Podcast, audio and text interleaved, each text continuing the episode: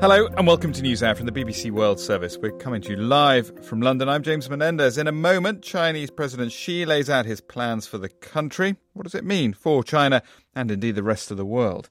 Also in the programme, we'll have the latest from Texas on another parcel bomb attack. And 23 Russian diplomats expelled by Britain head home today as part of an exchange between the UK and Russia. But at what point do both sides say enough is enough? My very esteemed predecessor, Brian Cutledge, said you shouldn't get into a match with a skunk. And he's right. More on that coming up in about 40 minutes' time. But we are going to start today in China, where President Xi Jinping has brought the annual meeting of the National People's Congress to a close with a fervently nationalistic speech. He fired verbal warning shots to those agitating for independence for both Hong Kong and Taiwan, and outlined his vision of China as a great global power in the making. Mr. Xi's power, though, is already set in stone. This was, of course, the same session that voted overwhelmingly to allow Mr. Xi to stay in post indefinitely. We're watching the speech for us, our China correspondent, John Sudworth.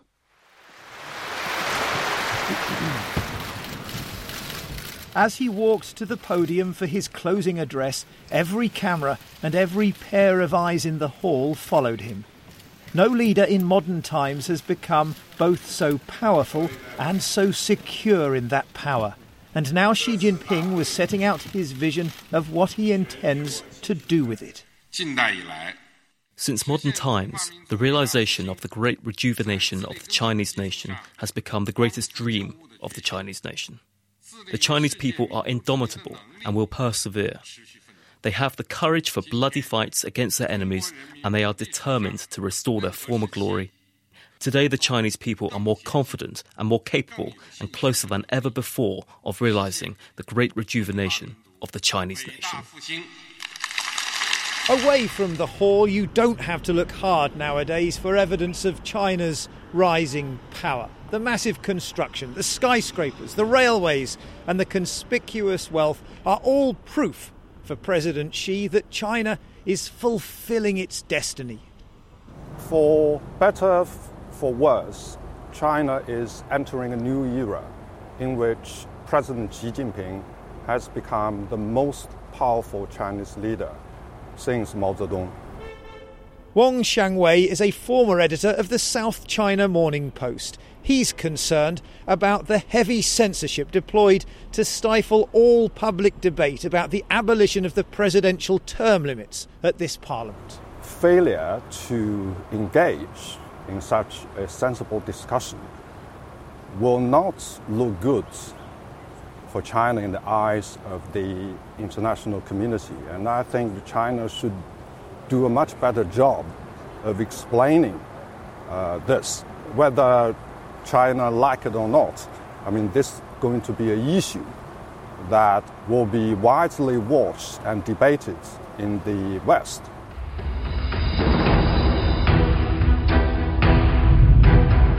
At home, though, there is nothing but praise. This film, Amazing China, has become the country's highest earning documentary ever. Featuring breathy tributes to Communist Party rule, Mr. Xi pops up regularly, tending to the poor or directing military parades. On the steps of one Beijing cinema, I ask people what they made of the film. I'll watch again with my husband this weekend. It's very exciting and inspiring. It motivates us to work harder for our society and the country. But all's not what it seems. Many screenings have been bought out by state owned companies, persuaded by the authorities to make block bookings for their staff. Did you have to come? Um, you can say it's organized. Despite the concerns about the re emergence of a cult of personality, China is not the place it was under Chairman Mao.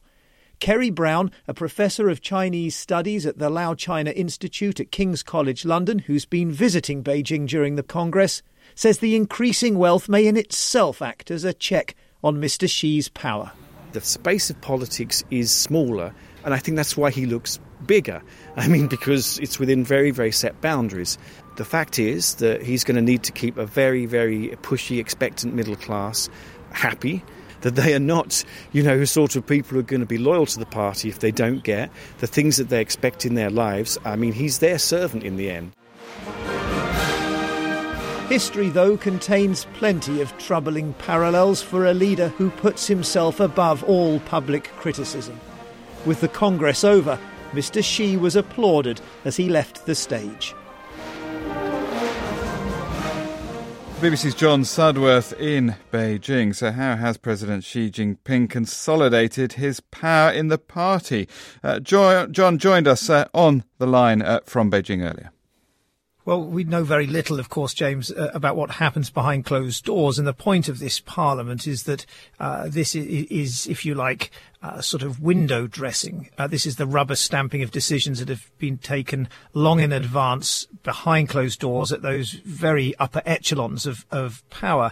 Uh, one thing we can certainly point to, though, of course, is the anti-corruption campaign. Uh, it's been the hallmark of Xi Jinping's first term in office, and he has used it undoubtedly to silence rivals. Um, uh, more uh, senior officials, uh, more rank and file members taken down on charges of corruption uh, than than at any time in recent history. Uh, big beasts like Zhou Yongkang, Zhou Yongkang, the first uh, former member of the Politburo Standing Committee since the foundation of the country uh, to have gone down in a corruption campaign. And of course, you have to assume as a result of all this that if you are sitting on the stage with him uh, today, listening to that uh, that closing address, you are there because of his gift. Corruption was so deep, so ingrained, uh, almost anybody could have been a target. And I think that. Uh, uh, you know, that has been used to huge effect to, to swing the party in line because, of course, um, you know, if you don't, um, well, uh, you've got plenty of examples of people who are now sitting uh, in luxury senior party jails um, for for for, uh, for, their disloyalty.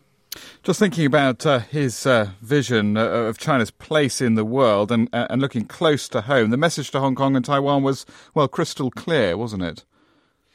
Yes, it was. I mean, you know, these, in, in, some senses, we ought to say, of course, that these sorts of messages aren't new. All Chinese presidents talk about, um, you know, uh, ter- territorial integrity and, and, the need to protect sovereignty. But given the context and given the fact that he is now uh, potentially at least leader for life and uh, and the sort of co- uh, choreographed display of loyalty around him. I think that those messages were so central to the, the fact that those messages were so central uh, is uh, significant. Uh, some people suggesting that perhaps we might see him over the over this next term in office move in some way to try to consolidate China's hold on Taiwan. Obviously, this is all speculation, but I think a, a, a, real sense as he talks about national rejuvenation, that that priority uh, he said he would never give an inch of Chinese territory away. And I think uh, there's a clear sense uh, that that is now a real key part of this very, very nationalistic message. Uh, and demanding a greater role for China on the world stage.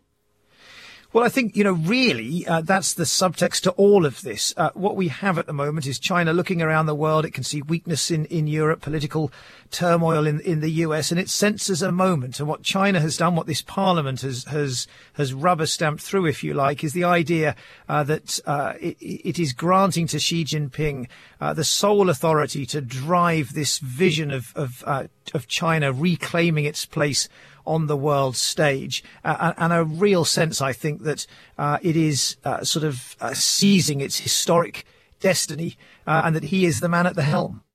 John Sudworth. Well, there's some of the politics. What about uh, the economy? Diana Choyleva is chief economist at Enodo Economics. It's an independent macroeconomic consultancy in New York. Xi Jinping has totally thrown out of the window uh, Deng Xiaoping's ideas as to how China's economy should progress. We are really looking at China following its own path here. And to achieve the rejuvenation of the Chinese nation that uh, uh, you spoke in your previous report about, uh, they really must first go through a very challenging economic transformation at home. And what does that involve? Well, over the last 20 years, China progressed because it could grab export market share at tremendous rate. The global financial crisis put an end to that. So they need to transform their economy towards being driven by consumer spending. if we look at what has happened to growth, it has slowed down structurally dramatically since the crisis in comparison to before. And in order to create genuine consumers, you have to ask the legitimate question as to will this be possible if they are moving away from market forces, which is very much what they're doing in terms of their capitalism with Chinese characteristics idea. However, having said that, they have made tremendous progress in the last couple of years in a rather unusual um, or unexpected way. They've opened up and tapped into the unspent um, consumer power in rural areas. Um, how big, though, uh, looking you know ahead to the next few years, how big a challenge will it be to sustain the growth that we've seen and, and satisfy people's growing expectations? It's a huge challenge. The only way for China to overcome its uh, current predicament is to boost productivity growth internally. And for them to do that, um, ultimately, the big question is will they, if they continue to direct credit wherever they see fit, which is very much part of what they'll continue to do, uh, and if they don't actually allow the free movement of capital in terms of allow outflows from China. But at the same time, there are still markets that don't exist and they could develop, which could remove inefficiencies in how their economy works and can give uh, this this productivity growth. So what I'd argue is that this and next year will be very much the sort of make or break years for China. And if you'd ask me, I'll attach about 30% probability on the make uh, and about um, 70 on the break. And and okay, and and just a couple of sentences then. The trouble with centralizing control of the economy is that it it's a danger for President Xi because people can only blame him if things go wrong.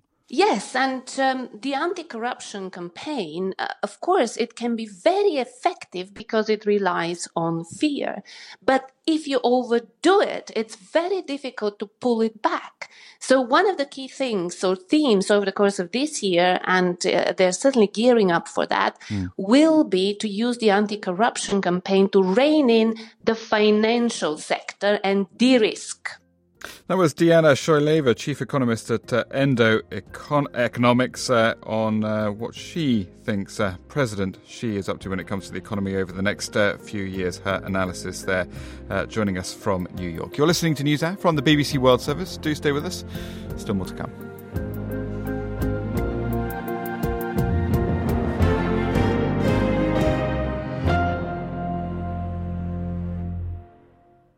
And coming up in about 10 minutes' time, thousands of people have fled violence in Ethiopia. We'll be reporting from a refugee camp in neighbouring Kenya. Uh, many say they're reluctant to return home. We ran away because we are scared of the government. I don't want to go back there. I can't go back. We have left everything behind my home, the cattle, the crops. I don't want to risk my children's lives. More from Kenya uh, after the news at half past. Our main headlines from the BBC Newsroom this hour. Police in Texas are investigating whether another parcel bomb, the latest in a series of mysterious blasts, is the work of a serial bomber. An update on that coming up too. And French police are questioning the former president Nicolas Sarkozy in custody over allegations that his election campaign a decade ago was funded by suitcases of cash from Libya.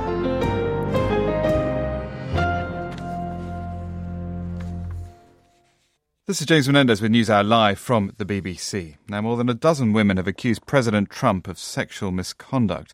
One of them is taking her message, though, one step further by running for office. Rachel Crooks is running as a Democrat for the Ohio state legislature.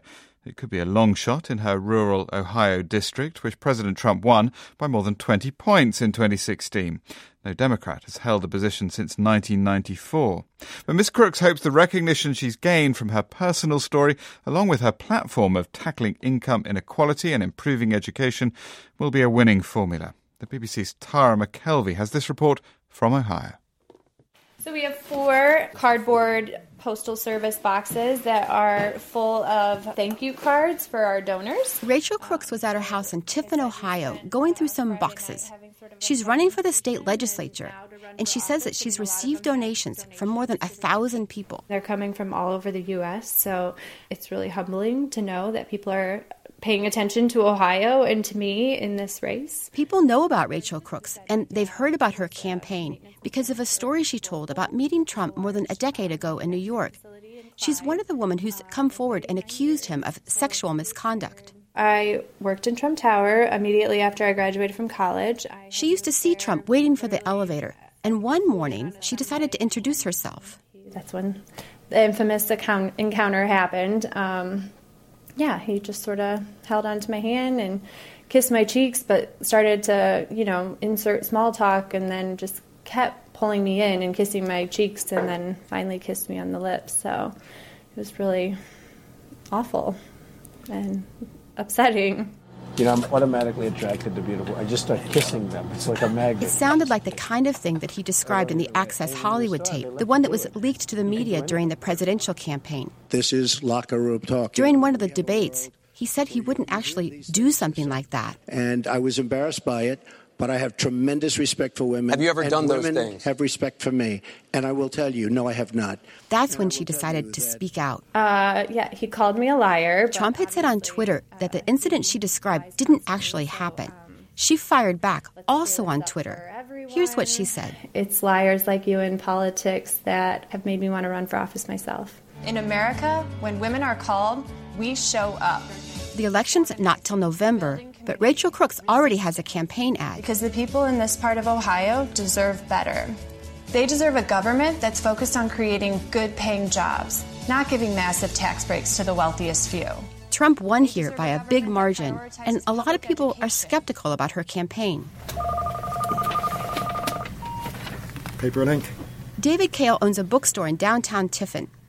It looks a little musty inside, and on the morning that I was there, someone called and asked if the new issue of Trains magazine had come in. It does concern me that she is apparently a candidate because of her alleged encounter with uh, the president before he was president. Tiffin's a town that's rooted in the past, and Rachel Crooks is going up against an incumbent named Bill Reineke.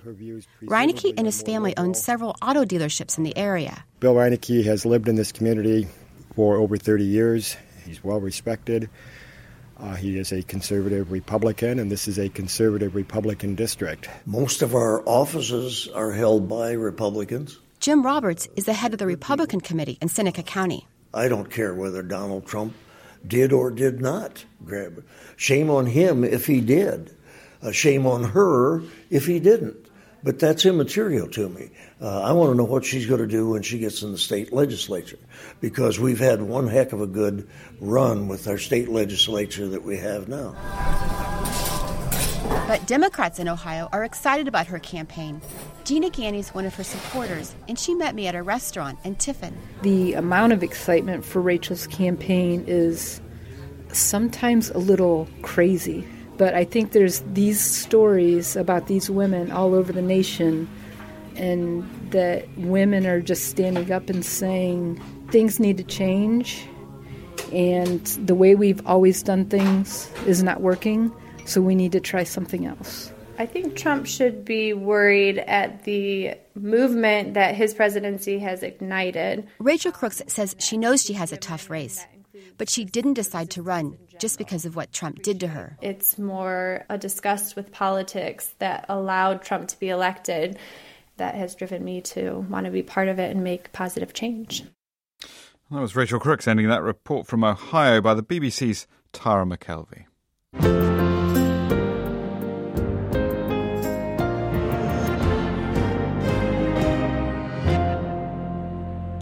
Now let's uh, turn our attention to Texas because a parcel has exploded at a distribution warehouse, the latest in a series of unexplained bomb blasts.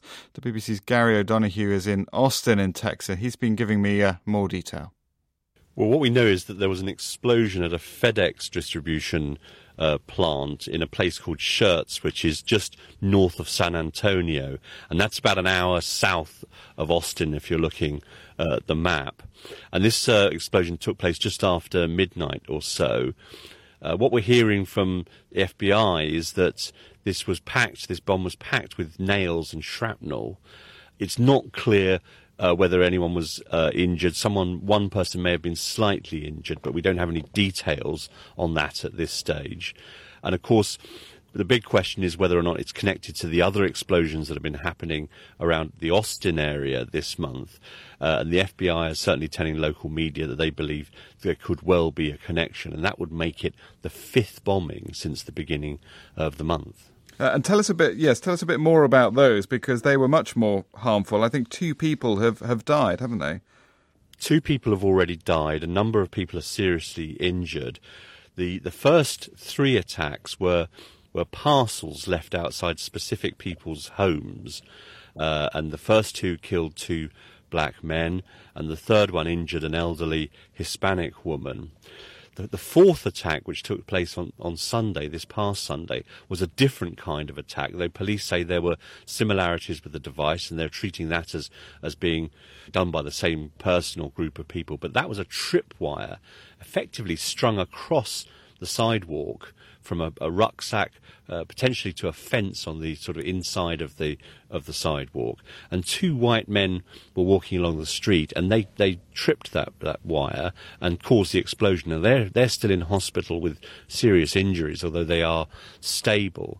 Uh, so I think what the police are, are struggling with here is that there's this bomber or these bombers are changing their tactics from target apparently targeting specific people to then a slightly more indiscriminate use of the, the tripwire and then suddenly sending apparently sending something through the post itself. This this explosion in the FedEx plant apparently the packages was destined for an, an address here in Austin. So uh, at this stage James the police don't appear to have a motive uh, and certainly as of yesterday last late last night they didn't have any suspects Gary O'Donoghue in Texas.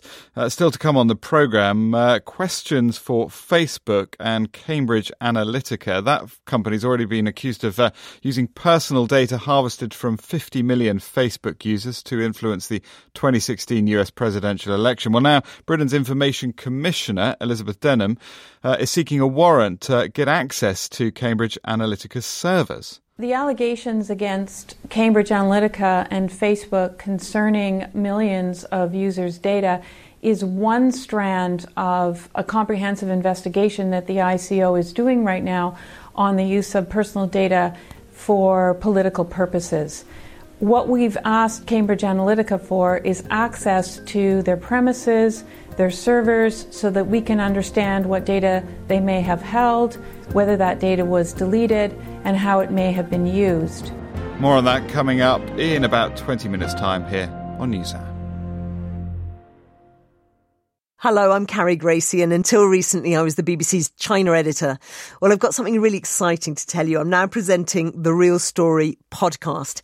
It's also made by the BBC World Service. We take a single topic in and around the news and we examine it in depth, one hour, one topic every week. The idea is to give important issues just that bit more space to breathe. So if you're looking for a slower look at our fast changing world, search for The Real Story wherever you find your podcasts. Coming up next, uh, more on that uh, meeting shortly between Saudi Arabia's Crown Prince and President Trump in Washington. But first, thousands of Ethiopians have fled into neighbouring Kenya after at least 10 people were killed in recent violence. Aid agencies say a humanitarian crisis is looming in the border town of Moyale as more people arrive across the border. The Ethiopian government admitted that more than 40,000 have so far been displaced over the past week, but says it is working to return people home. The, current, the country is currently under a uh, six month state of emergency. That was imposed to quell months of anti government protests. But as the BBC's Emmanuel Igunza has been finding out, many now living in the refugee camps are reluctant to return home. Among those who've fled to Kenya is 20 year old Guyo Jaso. I meet him at the local clinic that has been set up by the Kenya Red Cross, and he has two visible gunshot wounds, one on his arm and one on his stomach. Can you tell me what happened? I was at the garage where I work changing car tyres. It was the Ethiopian military who shot at me with two bullets. Three of my colleagues were also shot. One died, and two are still in hospital. Nearly 40,000 people have fled their homes in just over a week following the killings of 10 Ethiopians by government soldiers. 10,000 of those have crossed into Kenya. They lack basic services like clean water and enough food. Many of the children are not immunized. Dr. Barton Wagasha is the UN Refugee Agency's emergency response coordinator.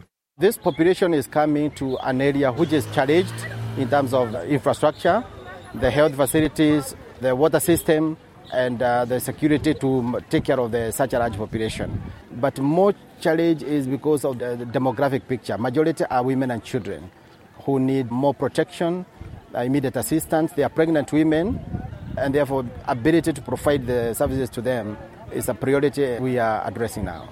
The Ethiopian government has admitted the killings were a mistake by the military, which was conducting an operation against members of the outlawed Oromo Liberation Front, which is fighting the government.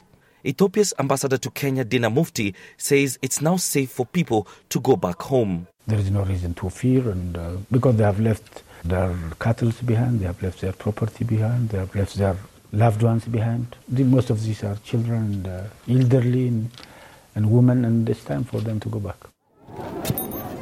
Back at the camps, the picture is much different. People are preparing themselves to begin life afresh far from their homes. I find 48 year old Buke Guyo digging holes in the ground. This is where she says she will erect her house and live with the 12 children and grandchildren. We ran away because we are scared of the government. I don't want to go back there. I can't go back. We have left everything behind. I don't want to risk my children's lives. It's a sentiment that people keep repeating here. They don't believe the Ethiopian government's assurances and won't return. Kenya offers, at least for now, a peaceful future. And that was the BBC's Emmanuel Igunza reporting there from Kenya.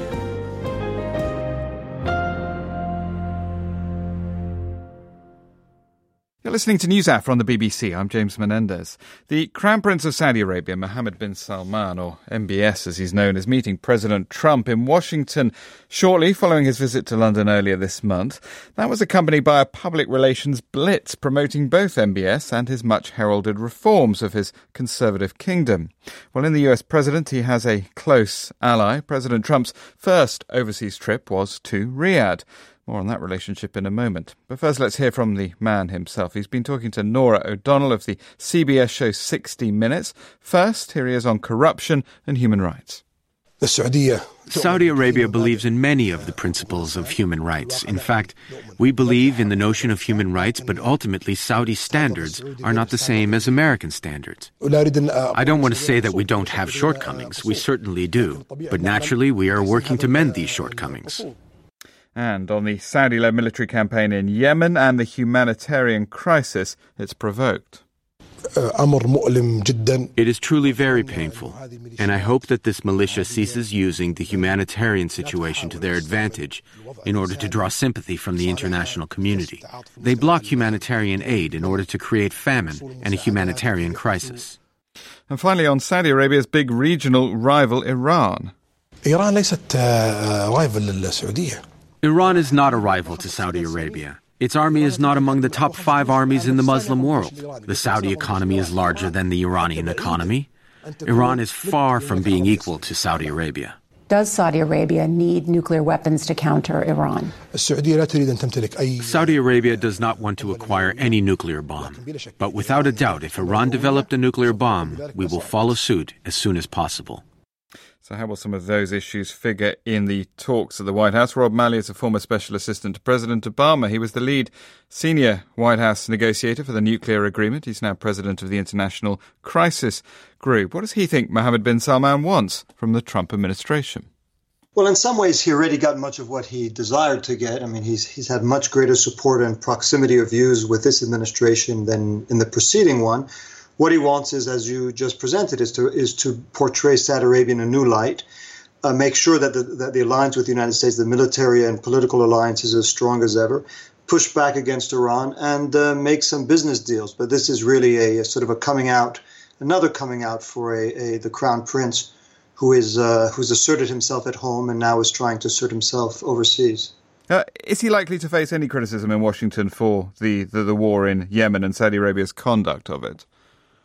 Well, the story he wants to tell is a story about domestic reform and everything he's done, which he presented in his CBS interview.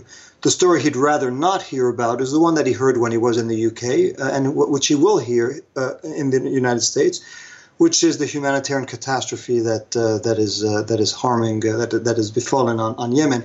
And yes, one could blame the Houthis to some extent. I think that's fair.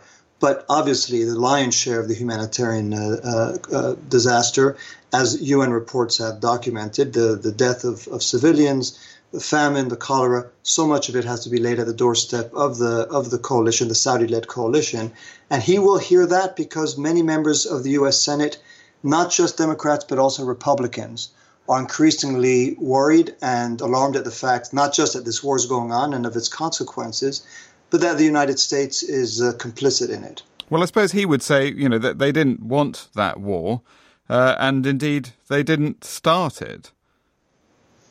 Yes, he has said that, and I actually I, I met with him last week, and he makes uh, he makes that case, all of which may be true, but from a different perspective, it's not particularly relevant. Yes, he may say that it wasn't started by him; it was started by the Houthi. That the Houthi benefit from Iranian support. That the Houthi are uh, also uh, inflicting uh, harm on civilians, and that Iran is trying to expand its influence there. But none of that can excuse the way the war is being waged, uh, the way it is being waged on, in terms of its humanitarian consequences, and, and the use of humanitarian means to, to conduct a war is something that obviously is prescribed. So he can try to shift blame to others, and as I said, there is no doubt that others should uh, uh, have have a share of, of that blame. So should but the U- so, sorry sorry to interrupt you. Should the U.S. then be pressing uh, Saudi Arabia to try to, to find a political solution and uh, and indeed helping with that process?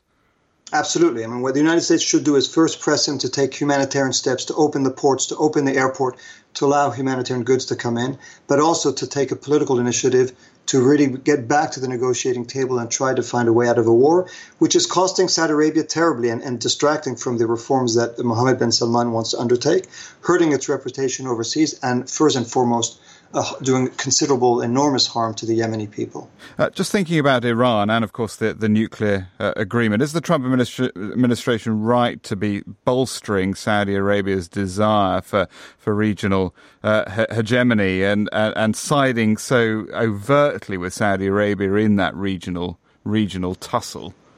I mean, Saudi Arabia is a U.S. ally, but you know the question is whether the U.S. is simply going to enable it or is going to support it and try to press it into wiser policies, as allies should do. And again, I think there's a lot to look forward and positively at in terms of what Saudi Arabia is doing domestically.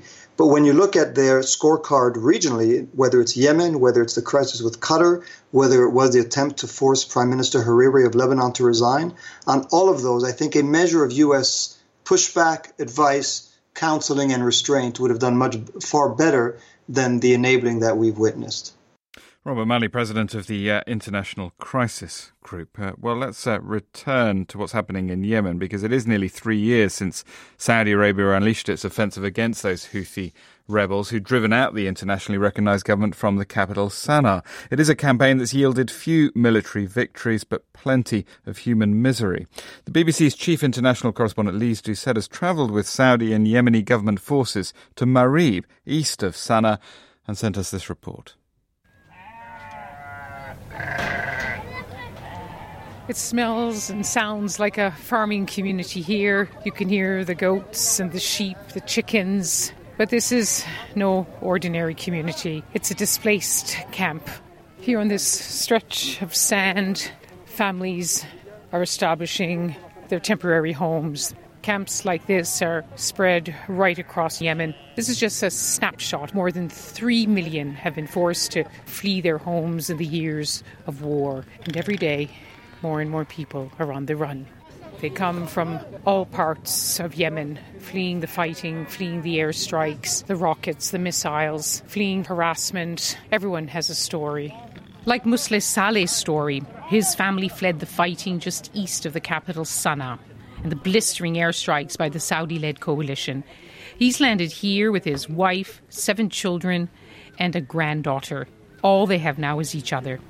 Tell us what happened that you had to come to live in this camp. When the bombing started in our village, Ma'rib was the only safe place. Everyone fled. No one is left there. And the houses were destroyed because of the strikes. People barely escaped, let alone managed to take their belongings with them. His three little girls still manage big smiles, but they survived a living nightmare. Musleh's wife tells me about seven year old Sunya's ordeal. The war started when we were sleeping. This little girl would have died, but I pulled her away because they were shooting towards her. We left everything we had, but our safety is more important. When we came to Ma'rib, we wanted to rent, but it was too expensive. So we made a tent until God solves this for us. Yemenis here call Marib the safest city. The Yemeni army took it back from Houthi rebels more than a year ago. But the Houthis left behind a ground scattered with landmines, as I found out on a visit to the city's general hospital.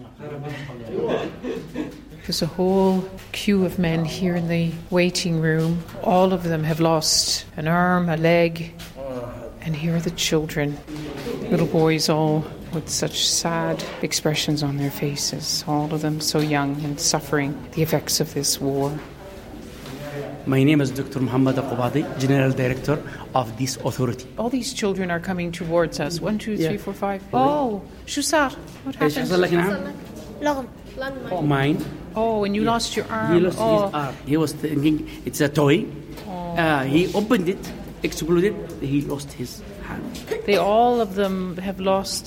Little Yeah, boy and this has. one, he lost his leg. Oh, how old ايش are حصل لك you? انت؟ تسع سنين Nine years. Nine years old. And how old are you? وانت ما كم عمرك؟ 12 12 years. Uh, أنت? 11 11. 11? 14 14. Do a lot of children come in affected by landmines? Yeah, yeah, yeah, yeah, yeah. Yes. Because for Boys. children, you have to keep changing the limbs. Yeah, every four to six months because they are growing. Are most of the injuries from landmines or? Yeah, and by rockets and missiles, but mostly by mines. In one corner of the centre, the women are sitting together, all in black, with only their eyes showing. That is the custom here. What is your name, اسمك? ملحة Milha. And how old are you, Milha? قديش عمرك? عمري والله ما ندري She doesn't know You don't know. She's walking with a crutch. What happened? شو صار? حصل لي أنا لقم جرح في رجلي وقطع رجلي She stepped on a landmine and it cut her leg Did anyone warn you that there were landmines here? لا ما نعرف والله ما أعرف Nobody no No. The Yemeni woman with me is 25 year old Amitala. She calls herself an independent activist. Most of all, she's fighting for a life worth living. Her mother died in childbirth, her father and brother died of liver disease, in a country where healthcare has all but collapsed, like so much else here. a lot of families, more than one uh, member of the families, they uh, lost their lives or any one of their limbs. There is no family in this war haven't lost Everybody's lost somebody. Yes, everyone. How do you see your future? I don't know. I can't identify my future now because we don't know about this war, where it's going to end, and uh, what's going to happen. You don't see any end to the war. No, not really. And that's because all sides in this war aren't willing to give up the fight. No one is winning, and Yemenis are losing, losing the little they had. That was our chief international correspondent Lise Doucet reporting there from Yemen. Well, if you want to hear more about the conflict there and the possibilities for peace after those three years of fighting, do listen out for this week's edition of The Real Story uh, with uh, Carrie Gracie. On Friday, Carrie and her panel of experts will be bringing some clarity to what's going on there, explaining the fracturing of alliances that's happened in the past year uh, and made it such a complex conflict, and discussing what opportunities there might be for the United Nations new envoy Martin Griffiths. That's at Yemen on The Real Story this Friday here on the BBC World Service. Do stay with us here for this edition of NewsHour. We've got uh, still more to come on the programme. We're going to be talking about uh, Facebook and some of the pressure that the social media giant is coming under uh, right now uh, from investors as well as uh, from regulators too. And we'll be taking a closer look at the expulsions of uh, Russian diplomats from London. Where will it end? That's NewsHour. Still more to come in the next 10 minutes of the programme. Don't go away.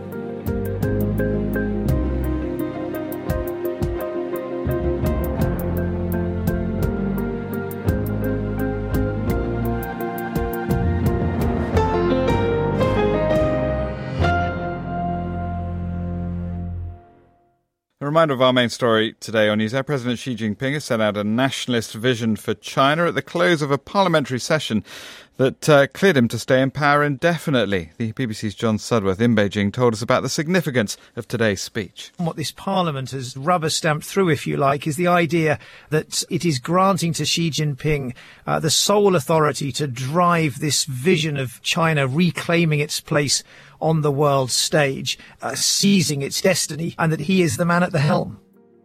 Our main headlines uh, also today police in Texas investigating whether another parcel bomb, the latest in a series of mysterious blasts, is the work of a serial bomber.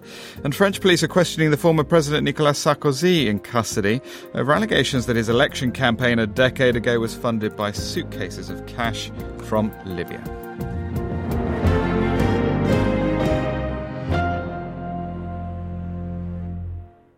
This is James Menendez with NewsHour. Now, a committee of British MPs has asked face, the Facebook chief executive Mark Zuckerberg to appear before them to explain in person claims that millions of Facebook users' personal data was harvested for political campaigns. At the same time, Britain's Information Commissioner is to apply to court for a warrant to search the offices of the uh, political consulting firm Cambridge Analytica, uh, which is accused of using Facebook data to influence the uh, 2016 US presidential election. Well, with me in the studio are technology reporter uh, Zoe Kleinman. Zoe, uh, Mark Zuckerberg, I mean, he's not likely to appear in person, is he? I don't think anyone could force him to, but I think it might well be in his interest. I mean, there's a lot of frustration at government level because they've summoned Facebook before to try and explain, you know, exactly what data is being collected, what happens to it, who it's shared with, um, and the people that, that the government says, the people from Facebook who have gone, have not been able to answer these questions. And there's been quite a robust response from uh, one of our MPs, Damian Collins, saying, you know, you can't send people who don't know. You have to send people who do know what's going on. And if that person is Mark Zuckerberg, that's who has to come. So it'll be interesting to see whether he does decide to uh, to turn up. Can you explain the, the, the relationship between this firm, Cambridge Analytica, and Facebook and and what exactly they did because it is quite complicated, isn't it? It's a very complicated. What they're alleged to have done. Well, yes, it's all claimed, and we we should obviously say that that uh, neither Facebook nor Cambridge Analytica um, are accepting any wrongdoing. They say they've they've uh, that you know that nothing has gone wrong here. It's a bit of a story, so bear with me. Here's what happened. Um, there was a Cambridge University professor who created an app uh, which was like a game you could play on Facebook, and uh, the game was to, you know work out your personality type. This went onto Facebook in about 2014. About 270,000 people played it. What they didn't realise was that the act of playing it opened up all of their data to the creator of that app, but not only all of their data, the data of all of their friends. Now, this was quite common at the time. It was the way Facebook works. So there's nothing wrong with the fact that this data was widely available. What is then alleged is that the creator of this app sold it to Cambridge Analytica, and that Cambridge Analytica then really drilled down into it to build psychological profiles of some 50 million people, mainly in the US, and then use that information to target very specific messages at them in the run up to uh, the Donald Trump election. Um, things like, you know, let's say on your Facebook page, it becomes apparent by really looking at everything you write that you're very interested in education, say. So then your messages that you would see appear from the campaign are all about Trump's views on education and how much better education would be under him. So we're talking about, you know, psychological profiling, I suppose, at a very deep level. Lots of data analytics firms claim to put ads in front of people who want them. That's what they do. That's been going on for a long time. There's nothing wrong with that. But this is a sort of much deeper level, isn't it? It's going beyond where you live and how old you are and really sort of drilling down into your hopes and fears. Now, Cambridge Analytica was caught on film saying that it could do this kind of stuff. It now says it was hyperbole. It was trying to impress what it thought was a client, but was actually an undercover reporter. Um, the truth is, is murky. We don't know. Uh, and Facebook say, well, you know, at the time, those people who submitted to this should have known that that's how their data could be used because, you know, that was in the small print. It is all in the T's and C's. I mean, I suppose the thing is the lack of transparency. Obama also used this um, this way of getting data, but you know, in, in his re-election in 2012. However, the app that they launched on Facebook was called, you know, something like "Let's re-elect Obama." It was very obvious what you were doing. The point is, if you're taking part in a personality quiz, you don't necessarily expect to end up, you know, in some way fueling a campaign for a political candidate in the US. And that, that's the sort of murky lack of transparency. This one's going to run and run. Zoe, thank you very much indeed. That was our technology reporter, Zoe Kleinman, there. Now, removal vans and minibuses have been leaving the Russian embassy here in London today as the 23 diplomats, uh, suspected intelligence agents, expelled by Britain head home. That was the response to the attempted murder of the former double agent Sergei Skripal and his daughter with a nerve agent. Russia responded in kind, expelling 23 British diplomats from Moscow, but also closing the British Council and the consulate in St. Petersburg. Well, the British government's meeting today to discuss any further actions, but at what point do both sides say enough is enough? Tony Brenton was the UK's ambassador to Moscow from 2004 to 2008. First of all, is the number of expulsions in this exchange significant? Yes, it is. I suspect it's more significant for the Russians than it is for us. I mean, it's tough first of all, for the morale of an embassy. I ran an embassy to which something like this happened, and people get very depressed and worried about their future and all of that, and you have to handle that. And secondly, embassies do serious jobs in terms of maintaining commercial links with the opposite country, and especially at a time like this when links are pretty thin between the UK and Russia, that sort of really quite important work is obviously affected if you've not got the people on site to do it. And why do you think it'd be more damaging for the Russians? Because our sanctions, I'm sure, have been targeted to eliminate all the intelligence agents in the Russian embassy. So, one, in their eyes, really quite important function that their embassy performs, which is acting as a base for intelligence operations throughout the UK, has, I suspect, been quite crucially compromised by the action we've taken. And that's probably the single most important effect of the actions that we, we have taken. Uh, when it happened to you, that was, of course, in the wake of the death of Alexander Litvinenko, and that was just four each, I think. I mean, this is, this is of a completely different order, isn't it?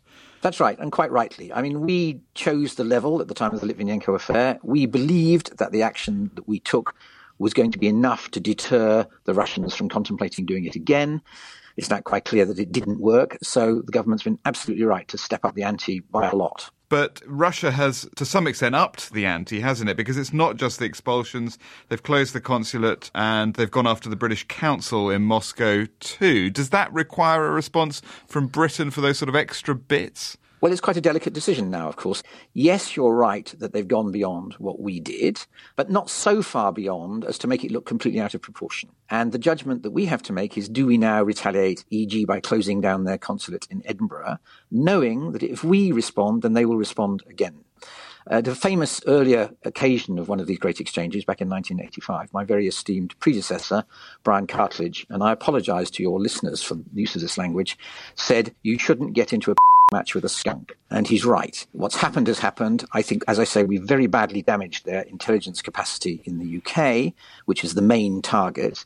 And rather than getting into a continuing round of these things, I think we go from here. What, what did he mean by that? Did he mean don't take on someone who's always prepared to go further than you are? Exactly. You reach the point where you've achieved your main objective, which, as I say, is to limit their intelligence capacity. Uh, in our case, there are other things happening anyway. Various sanctions against illicit Russian money floating around London are about to come into operation. So, in a sense, we are hitting the Russians outside of this exchange of expulsions in a way which will be at least as hurtful to them as the expulsions themselves. And that was uh, Sir Tony Brenton, uh, the UK's ambassador to Moscow uh, for four years until 2008. Uh, that brings us to the end of this edition of NewsHour From me and the rest of the team here in London, thanks for being with us. I'll be back tomorrow. Until then, bye bye. NewsHour has been a download from the BBC. To discover more and our terms of use, visit bbc.com slash podcasts.